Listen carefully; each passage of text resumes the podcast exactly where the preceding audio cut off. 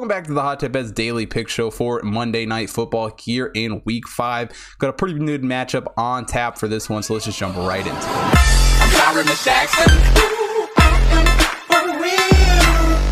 Look at tonight's game, got the Colts taking on the Ravens. And for this game, you know, the Colts come in one and three on the year, Ravens three and one. And the Ravens finally, or not the Ravens, the Colts finally find their first win of the season last week against the Dolphins. And, you know, it, it was about time. Carson Wentz has looked like he started to play a little bit better football. Um, but as far as this Ravens team is goes, they've also looked like a very good team through the first four weeks. Outside of that week one overtime loss to the Raiders, um, they've just continued to improve and look like a much, much better team. Um, and honestly, you know, besides that last second win over the Lions, you know, um, that, that was definitely a lucky win to say the least. Um, they've been pretty good in their three wins. You know, Lamar struggled to start the game against the Chiefs, but really, you know, found his stride in the second half and was able to kind of just will the victory, get that that Chiefs um, hump off of his back, whatever you want to call it there. But um, you know, this Ravens team is definitely coming together, even with the injuries on the offensive line. You know, they got guys playing all over the place and are still finding ways.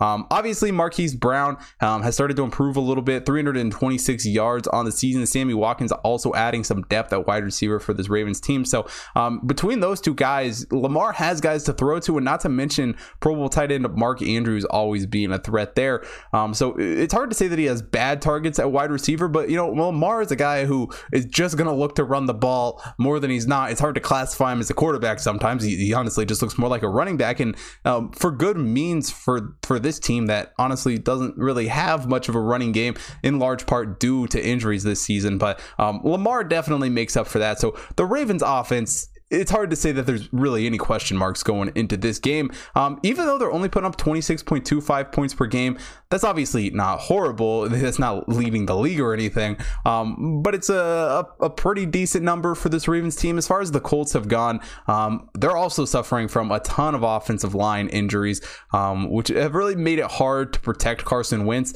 Um, but he looks like he's back and healthy. And, you know, if he can find Michael Pittman Jr. some more, um, who has 279 yards this season, they can definitely, you know, put an explosive duo together between those two. Not to mention Jonathan Taylor um, and Nyheim Hines in the running back room. This offense is an offense that can score more points and just straight up needs to start scoring more points. They're only putting up 20.75 points per game on average this season. Um, but really, when I look at this game, that total being at 46, even though these two teams have offensively struggled a little bit this year, I just still think it's way, way too low. You know, neither of these defenses are anything special. You know, the Ravens defense, sure, it's looked pretty good this season.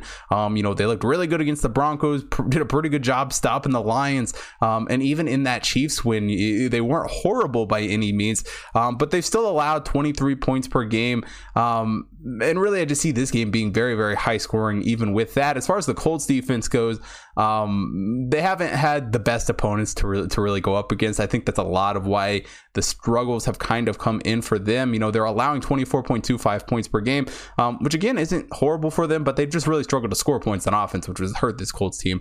Um, but they're holding teams to 5.83 yards per play, um, which is, you know, better, but I think they are just really going to struggle to shut down this Ravens offense.